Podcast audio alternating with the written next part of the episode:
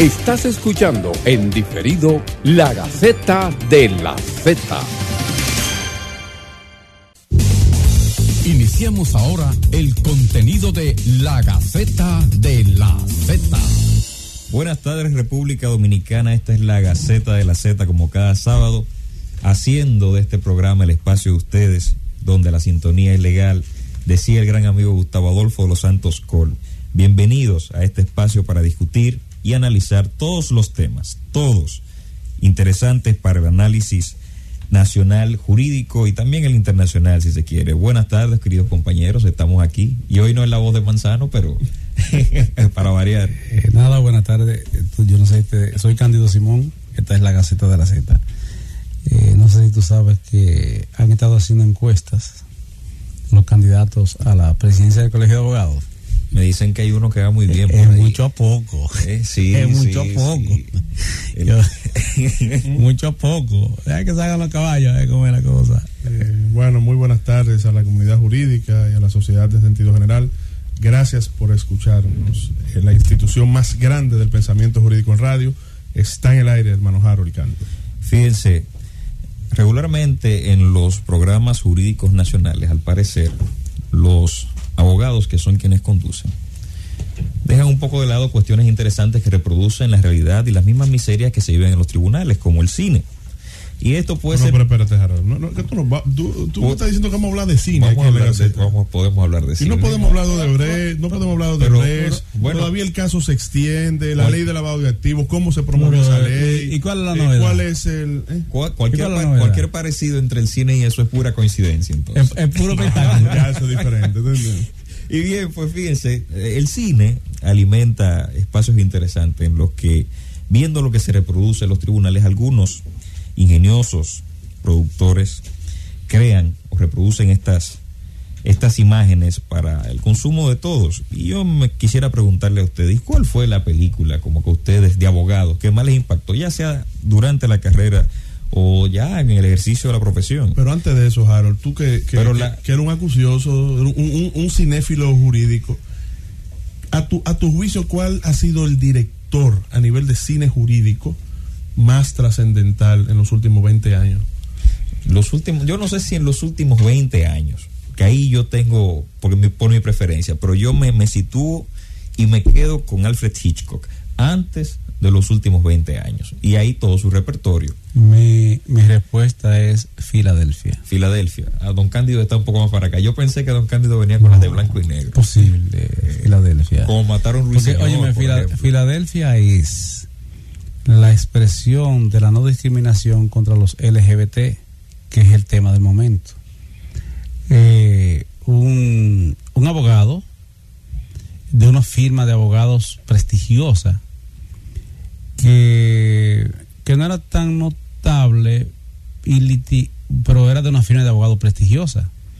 Y litigó contra un abogado barrial, DC Washington, contra un abogado barrial.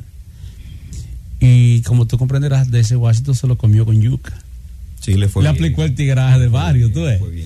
Y resulta que eso le generó una crisis al abogado que litigó un tema comercial contra DC Washington que era aquel abogado con sus características. De Washington es mi actor desde Washington.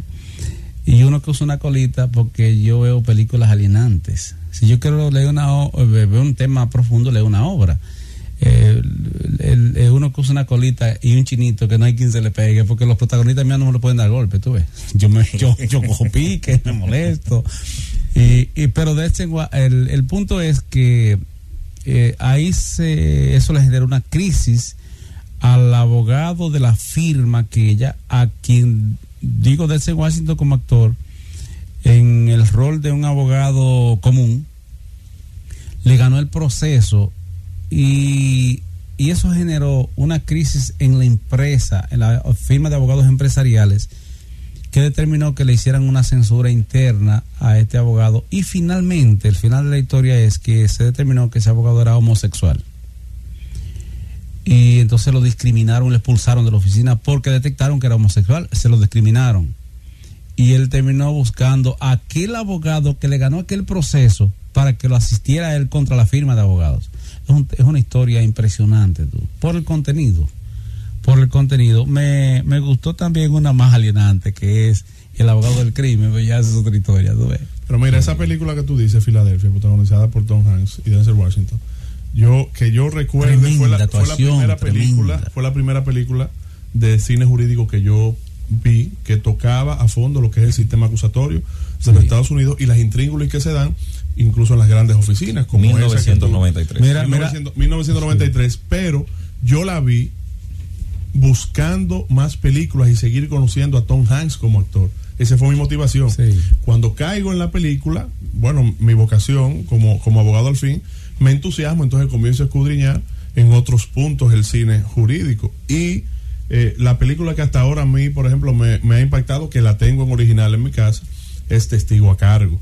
Una superproducción de, eh, de, creo que fue una obra teatral de con el mismo nombre que protagonizó Agatha Christie. Y la, la, dirección de esa película de 1957. O sea, la escribió Agatha Christie. Sí, es de Billy Wilder. Y quien, el primer protagonista de la película eh, son varios, pero el principal que, que fue el, como el, que tenía el liderazgo dentro de los, los dentro del jurado, que es como se desarrolla la película, la discusión tras bastidores de la decisión en relación a un crimen, eh, fue creo que Tyron Power, un tremendo actor, fue quien presidió esa y, y, realmente me impactó y que hasta la compré y tengo varias y, a mi esposa por ejemplo también le gusta y el abogado del diablo tremendo, que déjame decirte en el abogado del diablo un importante dilema ético. Sí. Importante. Sí. Eh, sí. En el abogado del diablo, un abogado joven que no va con el contenido con el libro. Eh.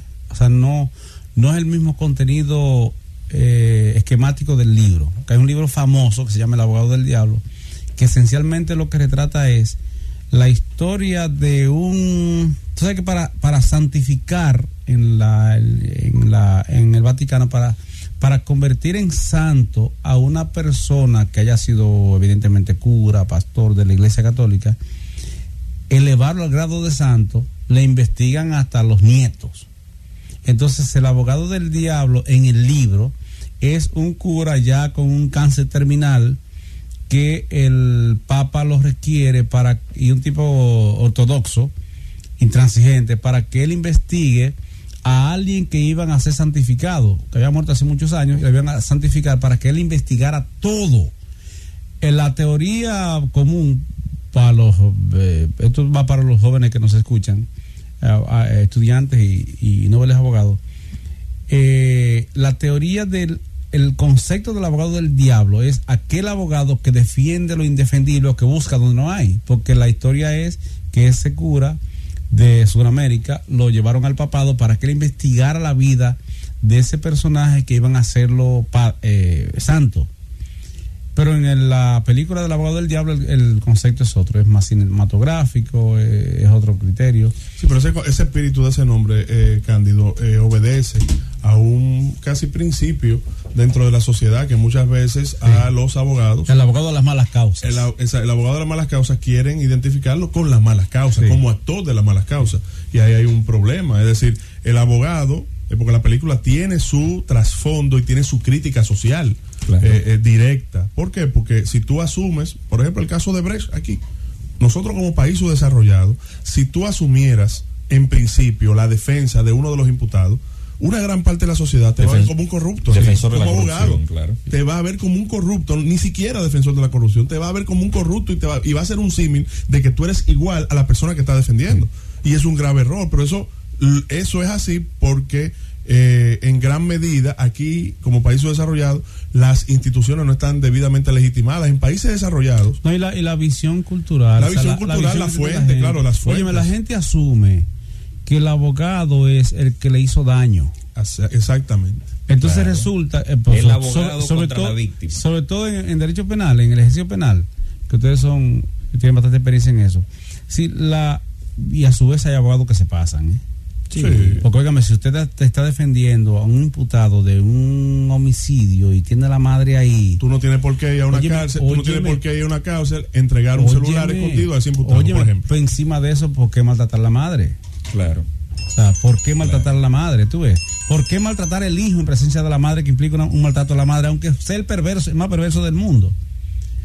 eh, ese es un tema que hay que administrar, pero lo que importa es que el, en, en, en una visión cultural en, en países como los nuestros, que yo no creo que es el peor de los países, pero se asume que el abogado en el escenario, porque un proceso penal es una reconstrucción de un hecho histórico que sucedió en otro momento y en otro lugar. Es actuación, es teatro, en definitiva es reconstrucción en un escenario en que ahora hay un espectador que se llama juez a que tú tienes que convencer. El público de una, del ejercicio penal es el juez. Y tú tienes además una gente ahí que está observando, pero no, no puede aplaudir, ni puede sonreír, ni puede llorar, sino que el que toma la decisión si la película de la reconstrucción de un proceso penal es buena o es mala, es el juez que, te lo dice con un tablazo encima de una mesa. Y, y firmando una decisión que aprueba o reprueba, generalmente con un lapicero, un lapicero papel mate la conciencia de un juez es ese lapicero. Pero lo que importa retener es que en culturas, en, en costumbres como las nuestras, más que en cultura, porque no creo que es un tema de formación, se asume que el abogado es el malo, porque él es el que está reconstruyendo o defendiendo a un imputado que la víctima asume que es el culpable, o defendiendo a una víctima que lo, el imputado asume que es el responsable de su desgracia. Sin embargo, el, abogado que estudia, ¿verdad? Para licenciarse y se hace abogado en la medida que ejerce el derecho y va cubriendo todas las, todas las instancias eh, respecto de, los casos que va llevando eh, y luego se, se, especializa porque ya es prácticamente una obligación. La especialización el abogado es una, es una especialización. Entonces el abogado invierte, estudia y se prepara para eso. Entonces ya cuando está en plena posición de asumir cualquier tipo de defensa es señalado por la sociedad en muchas ocasiones. Y ustedes creen que, eso va a cambiar, pero yo creo que antes de llegar a esa respuesta vamos a pasar a la pausa. La Gaceta de la Z. Sigue la Gaceta de la Z. Y estamos de vuelta. Y fíjense, se preguntará uno si eso va a cambiar, si la sociedad dominicana dejará de señalar a los abogados por las causas que ejercen. Los que hemos revisado algo de la doctrina nos encontramos con fenómenos interesantísimos como el hecho de que lo que le llamó la atención a Carlos Luti cuando dejó de ser civilista fue un caso atroz en materia penal. La muerte de una persona y dijo, mira, es que yo comencé a ver que ese ciudadano era el mismo que yo con sus luces y sus sombras. Sin embargo, la sociedad asume las cosas de otra forma y bueno, serán las academias las llamadas a comenzar a modificar o instruir en el cambio de esta conducta porque de ahí entonces se, se puede informar a los abogados para ejercer el rol que tienen que ejercer. Ustedes mencionaban hace un momento a, Al Pacino, porque mencionar al abogado del diablo sin Al Pacino es mencionarlo incompleto. Y él tiene una, él participó como actor, como abogado de una película un poco más antigua, de los 70, llamada Justicia para Todos donde él asume una causa precisamente y hace objeción de conciencia al final de la causa. Y él plantea, en, en, esta ocasión, se le obliga a asumir la defensa de un caso de violación y finalmente entonces hace una objeción de conciencia planteando que la justicia debe ser algo distinto a lo que estaba aconteciendo ahí. Una crítica interesantísima al mismo sistema de justicia de los Estados Unidos y el andamiaje probatorio de eso. Que déjame decirte, déjame decirte. Estaba jovencito. Va a doler lo que voy a decir, pero el sistema de justicia penal norteamericana no es el modelo. Óyeme, no es el modelo. 92% de los procesos penales en Estados Unidos, en términos generales, van a, a pena preacordada, a pre-bargain. Ahí no hay litigio. Óigame, ahí no hay oratoria forense. Ahí no hay construcción teórica de caso. Porque los fiscales tienen demasiado apoyo en los jueces los jueces son autoritarios en el sistema norteamericano. El sistema de recursos de los Estados Unidos es una crisis. Para aceptarte, admitirte un recurso, ese juez le da la gana. E incluso por ese tema, la Corte Interamericana sobre Derechos Humanos y la Comisión vive censurando a los Estados Unidos porque los casos de Estados Unidos en sede judicial no llegan a la Corte porque Estados Unidos no ratifica derechos, eh, convenciones de derechos humanos, porque ellos que no vieron, no vieron los derechos de los humanos suyos. Y se va hasta su sistema. Sí, y entonces se alegan que ellos son una federación, como si Argentina y México no lo fueran. Y entonces para ratificar un convenio tienen que hacer acuerdo con todos los estados y cuantas cosas. Es un alegato. Pero sin embargo, si fuera un fast track por razones económicas, de contrato de, de libre comercio, eso lo aprueban rápidamente. Pero la donde voy es que si el sistema, por ejemplo, de recursos de los Estados Unidos es restrictivo, pero muy restrictivo. Eso explica por qué el juez de primera instancia, de primer grado, tiene tanta fuerza. A Costa Rica, la Corte Interamericana sobre Derechos Humanos le hizo reformar la Constitución con una sentencia famosísima hay que que ustedes los abogados jóvenes saben cuál es. Eh, porque el sistema de, de, de, apelación, el sistema recursivo de Costa Rica era tan restrictivo que eso fue a la Corte Interamericana. La Corte Interamericana dijo que eso violaba el derecho a que sea examinado tu proceso por un juez superior. Y entonces le ordenó, le ordenó, no, no le instruyó a Costa Rica que reformara su constitución porque era la constitución que restringía el derecho al recurso. Mira, ¿a dónde yo voy con esto? Después de haber firmado tratados caso, en otra dirección. Caso Odebrecht, que es el caso paradigmático con el tema de la jurisdicción privilegiada. Yo no sé en qué demonio consiste el privilegio. Si, si, si, por ejemplo, si ahora los imputados que me informaron esta mañana que tomaron la decisión en jurisdicción privilegiada, que eso es jurisdicción especial en la Suprema Corte de Justicia, de no apelar la medida de coerción que lo llevó a la cárcel para no inhabilitar tres jueces que ellos tienen, que son gentes con militones con ellos, que por razones, por orden superior, lo van a soltar después si van a juicio, si van a, audiencia preliminar. Ellos asumen que hay que cuidar a estos tres jueces, que no podemos inhabilitarlos, y si me forzan, digo los nombres, no tienen que forzarme. Si me siguen mirando así, digo quiénes son que en la Cámara Penal de la Suprema Corte de Justicia, ellos no quieren inhabilitar a tres jueces amigos que hay, según ellos, según ellos. Tengo la visión de que esos jueces cambiaron de amigos. ¿Y quién va a ser el juez de control? Tranquilo. Espérate. Eso es algo extraño. Espérate. Ahí es, que voy. Ah, Entonces. Y, no hemos hablado. Si, ellos, si ellos, deciden, decidieron. Que tú llegaste, después que yo, perdón. No apelar la medida de coerción que lo llevó a la cárcel. Mm en consecuencia, tienen el plan, según me comentaron esta mañana por una fuente de absoluto crédito. De solicitar revisión. Solicitar revisión. ¿Ante quién? Bueno, pero no. En el dispositivo. ¿Tú sabes por qué? Porque en la Suprema Corte de Justicia no hay juez de control de, la investigación preliminar. Exacto. Entonces, ¿en qué consiste el jodido privilegio? Pero el juez de control es consecuencia de que el juez de la atención permanente, después que interviene en la medida de coerción, no debe seguir interviniendo porque ya el, asunto no es de lo que no admiten demora. En este caso, entonces, ya no se trata la misma particularidad del juez de atención permanente. Te lo voy a poner fácil de manera más sencilla. Supongamos que ese proceso Odebrecht que se está conociendo por primera vez y única vez en la Suprema Corte de Justicia porque, porque los legisladores tienen jurisdicción privilegiada, jurisdicción especial. Supongamos que este juez instructor, que es el mismo que va a conocer de la medida de coerción, yo sé, que, yo sé que tú estás teniendo un lapsus con el tema del privilegio y de la y de, y de, la jurisdicción especial. No, no, es que es que yo lo que digo. tú estás confundiendo el sistema penitenciario con el tema de la jurisdicción especial. No, yo estoy bien, creo que estoy ubicado y ubicándome. Mira, no, porque tal vez porque yo lo que te estás refiriendo los privilegios del sistema penitenciario. No, no, no relaje con eso. eso es, qué privilegio de pendejada. Yo soy del criterio que todos los presos deben tener aire acondicionado y televisor a color sí, de curvo. En, todos los países que Porque porque porque usted no tiene porque el hecho de que usted esté privado de libertad no me saque no me cambie la conversación. El hecho de que usted esté privado de libertad no significa que tenga que afectarle su dignidad. ¿Qué es eso?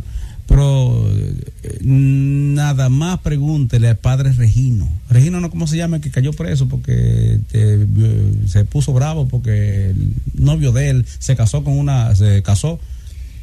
Eh, ¿Cómo se llama? Hace unos años en la provincia de Santo Domingo. yo, no, leo, ese tipo de historia. Pregúntele a él si es, si es cómodo y no me saquen la conversación. ¿Cuál es el punto ahora?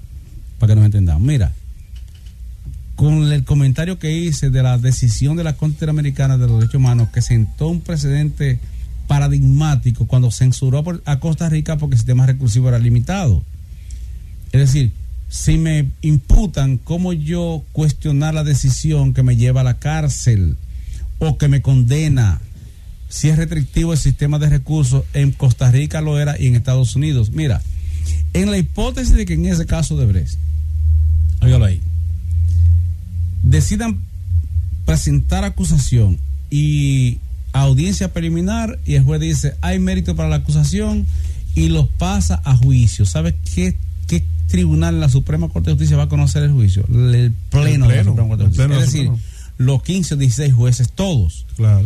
Cuando esos jueces decidan, por ejemplo, culpables y lo condenan a, a, una pena de privación de libertad, ¿a dónde van a recurrir? No hay recursos. Claro, que traten de sentar, que, traten de sentar precedentes en un juicio de violación a derechos fundamentales para que se Pero la Constitución dice que usted tiene el derecho a recurrir a esa decisión.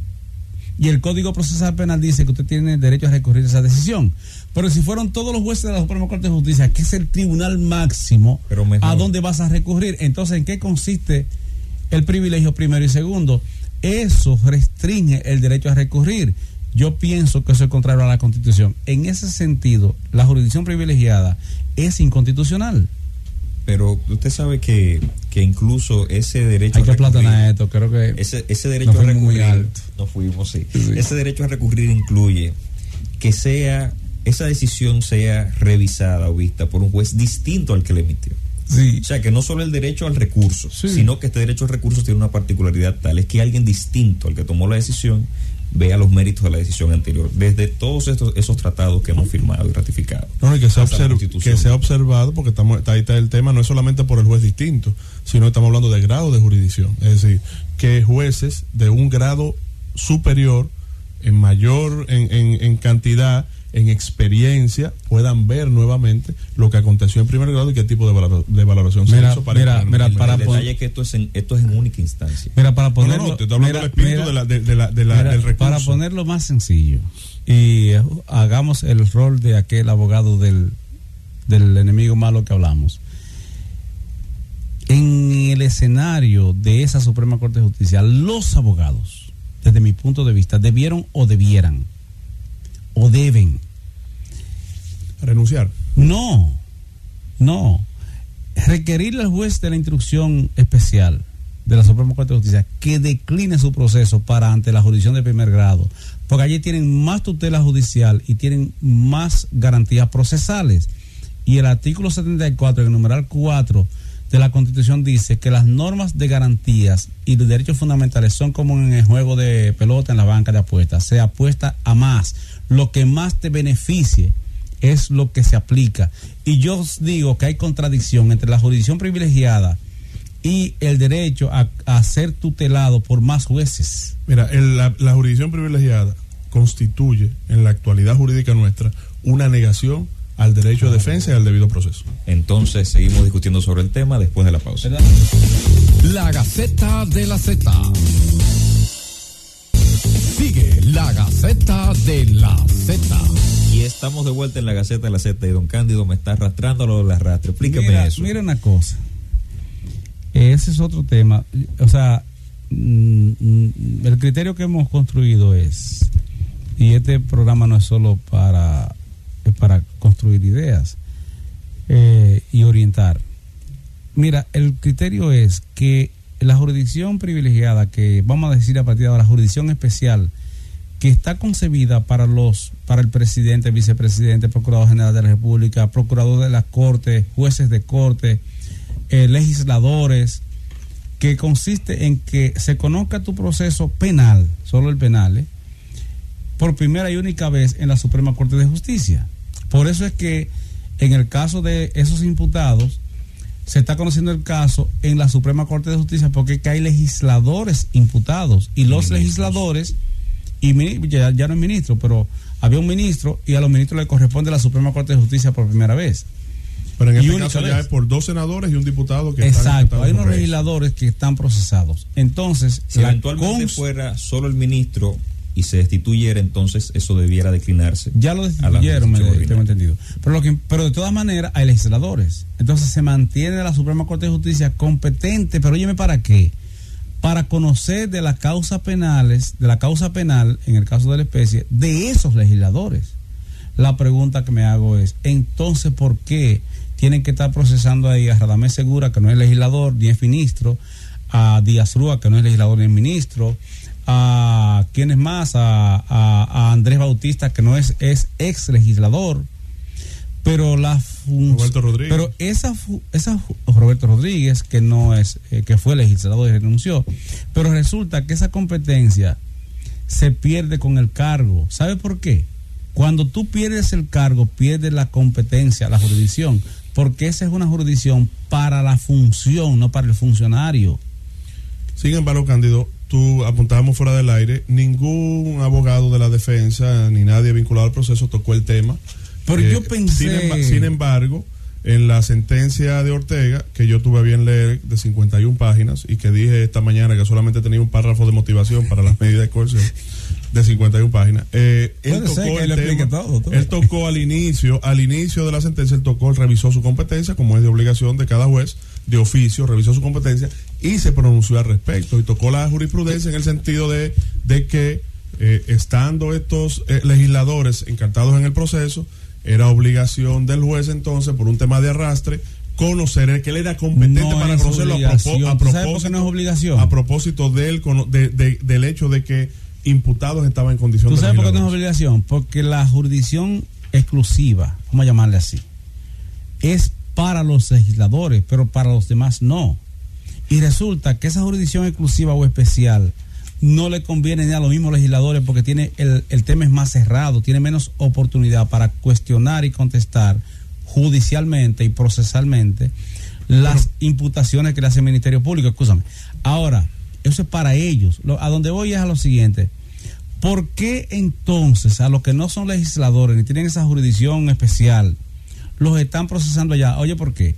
Porque es costumbre jurisprudencial, porque se ha sentado en diferentes sentencias de la Suprema Corte de Justicia, que para no disgregar el proceso, cuando un legislador o un procesado con jurisdicción especial o exclusiva en la Suprema Corte de Justicia está procesado junto con otros que no tienen ese atributo, el legislador, que es lo que importa en el caso de Bres, arrastra a los demás.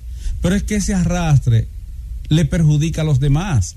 Eso es como los senadores en el tema político, que con los diputados arrastran al senador o viceversa, que ellos están, ellos están presenciando eh, la violación a su propio derecho de defensa y no se ha pronunciado al respecto. Sí, pero bueno, ese es un tema de los abogados, porque ellos no son abogados. Hay un a uno que sí lo es, que, que, que corra, escúchame, Jaro. Ahora, ¿cuál es el punto en ese sentido?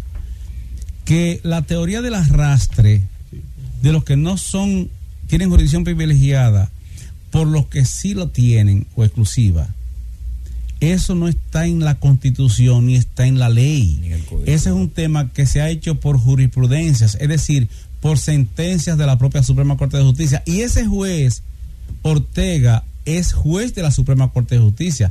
Él puede cambiar el criterio porque las decisiones de los jueces se cambian por otras decisiones de los mismos jueces. Es como las leyes, la cambian los legisladores te instrumentan una ley hoy, la votan y mañana pueden cambiarla. Que por cierto, cambian muchas leyes con mucha regularidad cuando el presidente se lo Muy, muy, traumático. Pero no es traumático, papá.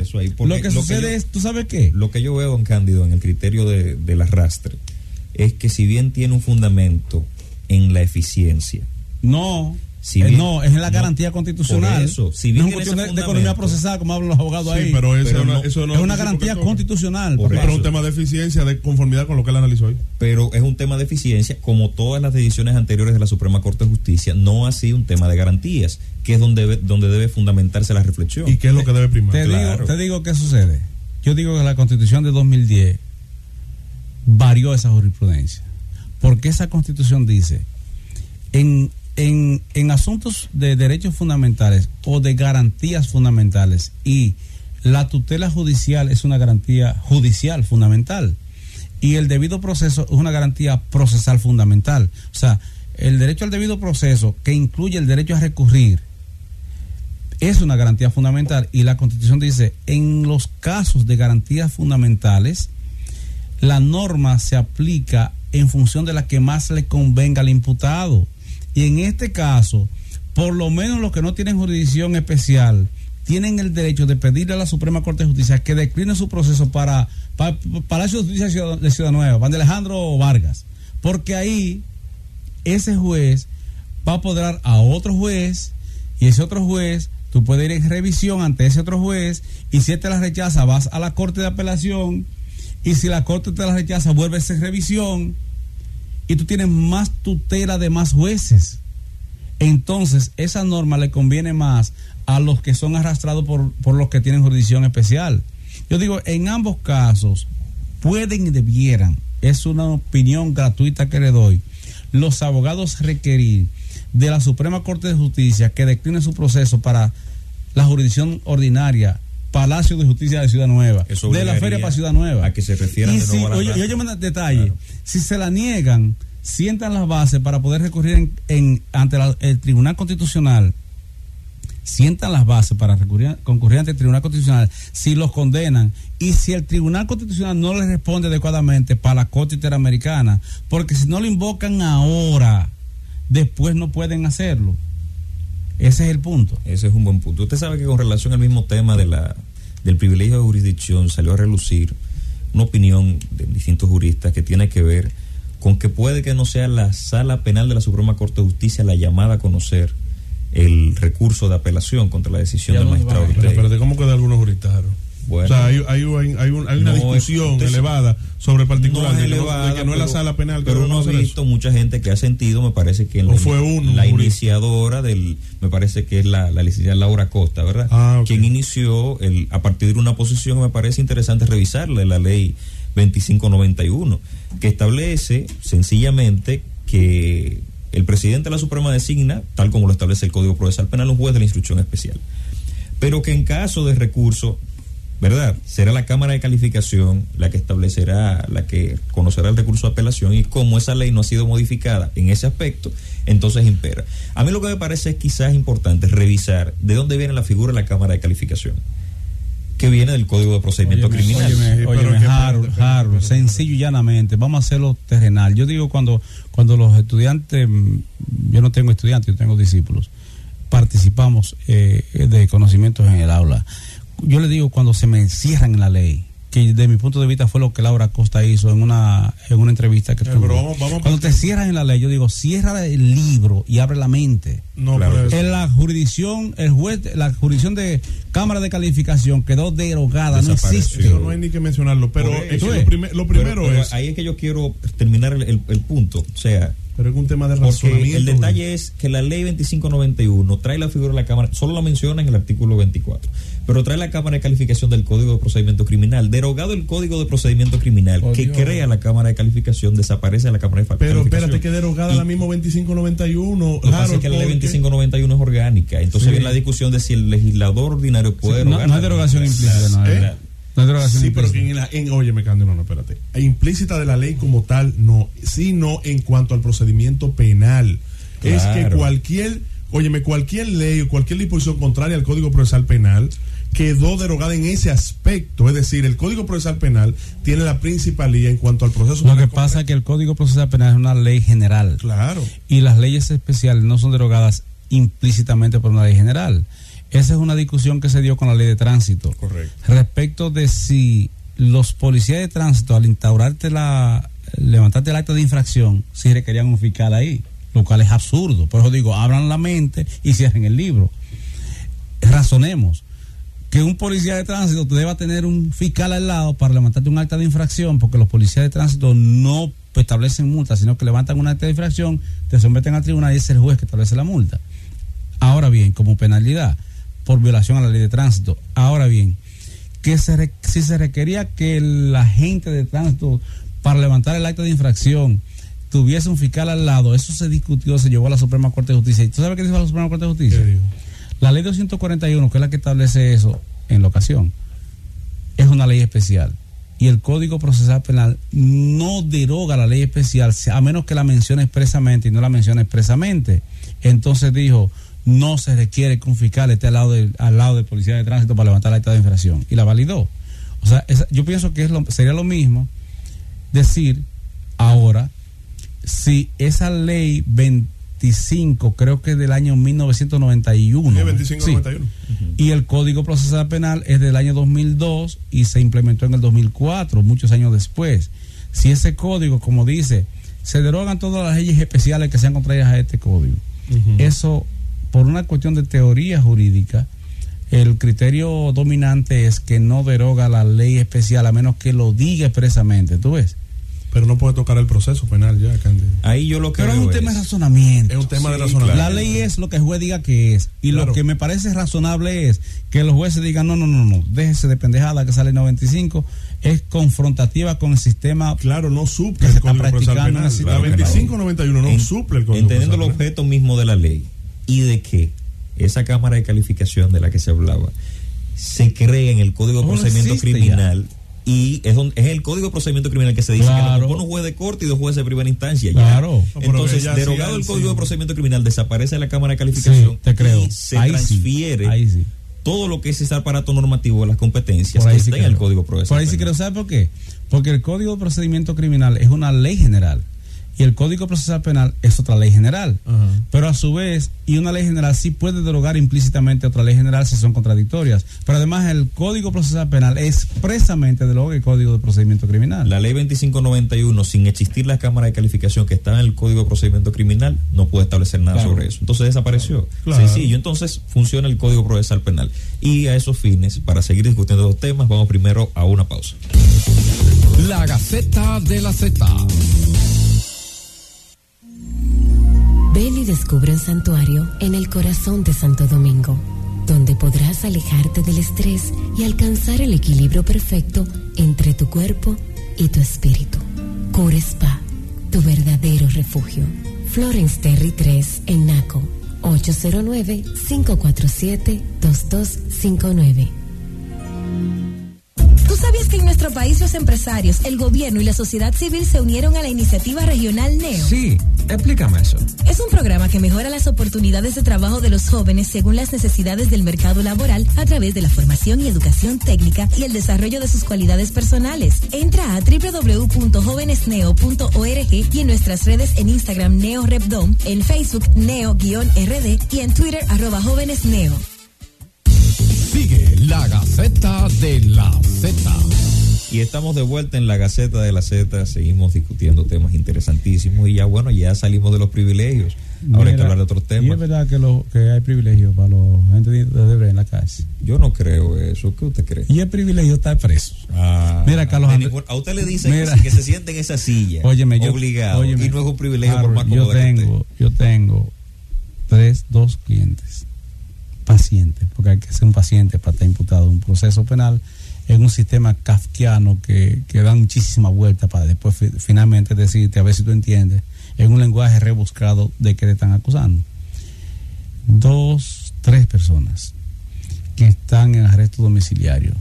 Una que no tiene dispositivos electrónicos y está en su casa, ella no sale, más que sale los martes y los jueves, de cuyo nombre no me voy a recordar. Y desesperante es desesperante. Por eso en su casa, ¿eh? y tengo dos, y lo digo en primera persona porque es el caso que los casos que conozco, que están en arresto domiciliario con un dispositivo electrónico en un pie. Óyeme, es una cosa indigna, desesperante. Carlos Andrés Pérez explicó cuando él lo procesaron, lo procesaron en una ocasión eh, por tema de corrupción y Carlos Andrés Pérez fue condenado a seis meses o a seis años de arresto domiciliario. Y él hizo su defensa desde, desde la casa, porque él era abogado, por internet. Y él explicó lo crítico que era para él. Lo bueno que era quedarse una semana en su casa, pero no sabiendo que está preso en su casa. Pero lo terrible lo desolador que era saber que estaba en su casa, pero que no podía salir de su casa por una orden de un juez. O sea, aquellos que hablan de privilegio en las cárceles, vaya a la cárcel a ver si es fácil. Pídale a un juez que lo lleve por una semana. Que yo pienso que los jueces y los fiscales, antes de ser jueces y fiscales, antes de nombrarlo, deberían mandarlo para la victoria. Para la victoria. Y que los reciba un tipo que, eh, le corta los pantalones a los tigres cuando llegan a los tipos, cuando llegan allá. Porque hay un tipo con una bricha. Una bricha es un cuchillo con filo de los dos lados. Que cuando tú no llevas un pantalón corto, porque el uniforme en la cárcel de este país es un pantalón corto y una camisilla. Cuando tú cuando vas en pantalón largo y no tienes un pantalón corto, hay un tipo ahí en la recepción que te corte el pantalón y te, te convierte el pantalón largo en pantalón corto. Que si usted quiere saber si es fácil, llévelo a una celda con aire acondicionado, televisores curvos a colores eh, con, con, internet, con wifi y con cuantas cosas y, un smart que tú puedas chatear, inclusive hablar en tiempo real eh, por teleconferencia. Llévelo ahí, pero ingréselo por esa área. Yo pienso que los jueces y los fiscales, antes, para que aprendan lo que se sufre, antes de nombrarlo formalmente, deben soltarlo en la victoria con un pantalón corto que solo, solo corte ese tipo, que si no tiene una brecha, entonces tiene una, una, tijera que casi no corta y tiene que forzar muchísimo para cortárselo. Una gorra con el pico para atrás y un cuchillo atravesado en la boca, que lo suelten ahí en Vietnam de, de, de, de, la victoria.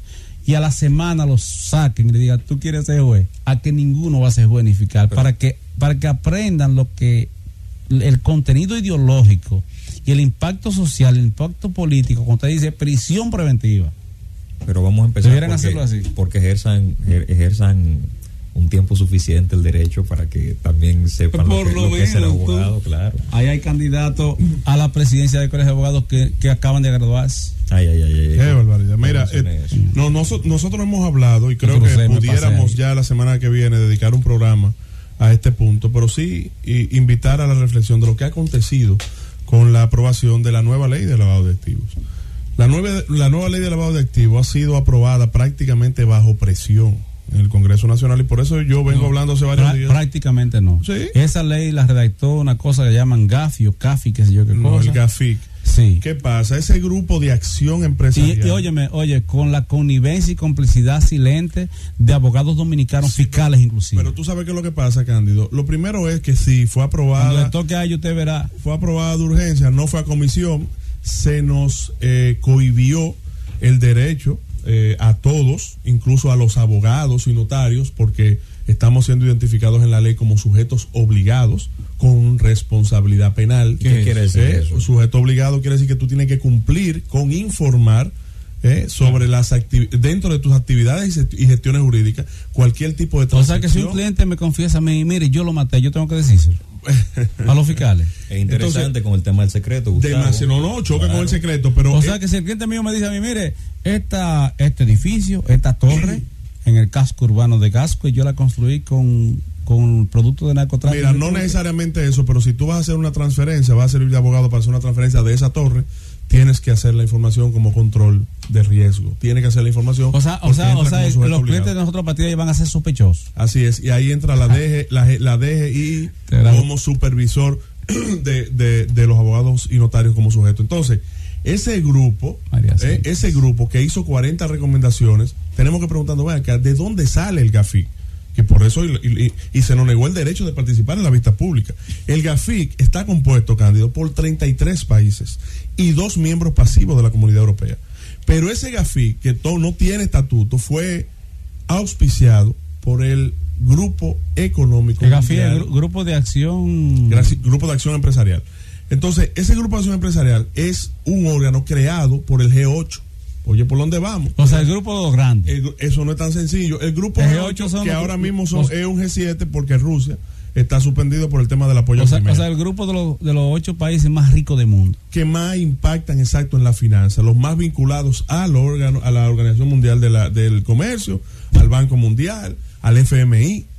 Esos países son los que crean el Grupo de Acción Empresarial y estos a su vez ya desde el año 1900. Grupo de Acción Financiera. Grupo, de acción, Grupo de Acción Empresarial. El, el, el, G8, antes G6, que nació en el 1973, luego se convierte en G8 en el, en el, en el 97, eh, creó este órgano y estos, e, este órgano, el Grupo de Acción Empresarial, a su vez dispuso 40 medidas de control para los países vinculados a este grupo de poder o que tienen incidencia y que se dejan eh, impactar por este grupo. Entiéndase, República Dominicana, entre otros muchísimos países. O sea, ocho países decidieron que los países pobres tienen que sujetarse a Pero esas 40, exacto, esas 40 medidas quedaron configuradas ya en el año 2012. Y, aquí hay fiscales acahuetes que participaron en eso. Eh. Uno de las cuales trajeron ustedes aquí. Exacto. De cuyo nombre no voy a recordar y no me haga decirlo. Entonces, en el año 2012 finalmente quedó... Escúchame, Gustavo. Y aprobaron esa ley en el ritmo fast track que es una vaina rápida. Sí, pero eso tiene, eso tiene su espíritu. Yo, óyeme, yo, yo yo critico directamente la aprobación, la aprobación en la forma que se hizo. Debió ir a vista pública porque son muchas las personas y entidades que están asumiendo compromisos sin saberlo que tienen, perdón, no compromisos, que tienen obligaciones a partir de la promulgación de la ley. Entonces, esas 40 disposiciones o recomendaciones del GAFIC quedaron conformadas en el año 2012. Es decir, tenemos cinco años que ese grupo rindió las recomendaciones. Ya prácticamente por un tema de presión. Recomendaciones, no, instrucciones. Bueno, recomendaciones de conformidad con lo que ellos escribieron, instrucciones para países como estos. Estoy pero don Cándido cree que todo es una línea, ¿qué es lo que, qué, es lo que pasa? Fue por, fue por, bueno, pero yo, yo te dije, yo, ven acá, yo no te dije ahora mismo el origen del GAFI. ¿Es una instrucción o una recomendación? Ah, bueno, parece, una recomendación. Eh, parece una recomendación todavía. Oye, tú, oye, tú, Entonces, perdón, esos, esos, ese, esos países tienen más del 40, oye, nada más en el banco, por ejemplo, en la Organización Mundial de Salud, eh, de, de, del Comercio, tienen el 90% de los votos. ¿Me entiendes? Comenzando por ahí. Ah, pues fue una línea entonces. Entonces, a eso hay que analizarlo. Ahora bien, y, y con esto hago un llamado a la obligación de discutir a profundidad esta ley porque con mucha posibilidad tendremos que llevar muchos aspectos de esta al Tribunal Constitucional. Atiende. Por razones que podemos ir identificando. El tema finalmente de los abogados y notarios. Hagamos conciencia porque estamos identificados en la ley, en, específicamente en el artículo 33, letra E, como los abogados y notarios estamos identificados como sujeto obligado, no financiero. ¿La ley manda algún reglamento de aplicación, Gustavo? Sí, sí, pero no, no ahora mismo no hay ningún tipo de reglamento, solamente la, la, la ley. Oye, la ley está vigente. No, ya está vigente. Ya está vigente o, sea, los abogados, si los notarios, si se va a hacer una transacción ante su oficina y el notario eh, que no indica tiene la que ley, a preguntarle a él. La ley yo la revisé de arriba abajo y no indica el tema de la, de la atiende, atiende la belleza una belleza que leí yo en esa ley. Entonces oye, oye esta belleza escúchame estaba muy puntual oye. Si usted hace una transacción, por ejemplo, de venta de un vehículo, compra de un vehículo, por encima de 50 mil pesos es. Pero mira, para, no ir más lejos, perdón, un abogado y un notario de conformidad con la ley es lo mismo que un espérate, ahora mismo. Espérate, oye esta, si tú compras un vehículo, que cualquier vehículo te cuesta por encima de 500 mil pesos, por más de 500 mil pesos, usted tiene que pagar en cheque. Sí, claro. O en transferencia. Pero resulta que para pagar en cheque, tú puedes, no puedes pagar en efectivo. Porque si lo pagas en efectivo, eres sospecha de que de un tipo penal nuevo que ellos inventaron, se llama sospecha de tener mucho cuarto. Es un tipo penal nuevo. Se le acusa de tener mucho dinero. Pero eso no lo decían espérate, las recomendaciones de GAP, Espérate. Eso no está Óyeme detalle. En la ley. El tema del efectivo. En la ley, la ley 7202 decía, solo de activo, que si tú tenías, hacías una transacción por encima, qué sé yo, traía dinero por encima de 10 mil dólares al país, sin explicación de origen legal, de origen lícito, ya era sospechoso. Pero esta ley dice que si tú no tienes explicación del origen de más de 50, de una transacción de más de 50 mil pesos por bienes muebles o de bienes inmuebles, es decir, finca y casa, si tú compras una finca o una casa por encima de un millón de pesos, o un bien mueble, un carro, un mobiliario, un televisor, un televisor hoy que cuesta un millón trescientos cuarenta y nueve mil pesos. Curvo de eso, con muchísima pantalla dentro. ¿El de su casa? No. Óyeme, si usted compra ese televisor, usted tiene que rendir una explicación del origen de los bienes. Importa poco que sea lícito o no sea lícito. ¿Tú entiendes? Y si no, tiene que pagarlo en efectivo no oye que dice el artículo 229 de esta constitución que está en un solo parrafito, unidad monetaria nacional. La unidad monetaria nacional es el peso dominicano, no el cheque dominicano en la tarjeta de crédito, en la tarjeta de débito. Entonces, cuando tú obligas a que no pagues en peso dominicano, sino en cheque, o en tarjeta de crédito, o en transferencia, o en travel check, como usted lo quiera, usted está violando el artículo 300, 229 eh, del Código de la constitución de la república tú. Y otra cosa, si pagas en cheque o pagas en transferencia bancaria, dos cosas pasan. Parten de la premisa que los bancos tienen credibilidad y todos esos bancos que están imputados ahí por vaina mala. Otra cosa, tiene que pagar el 0.015%.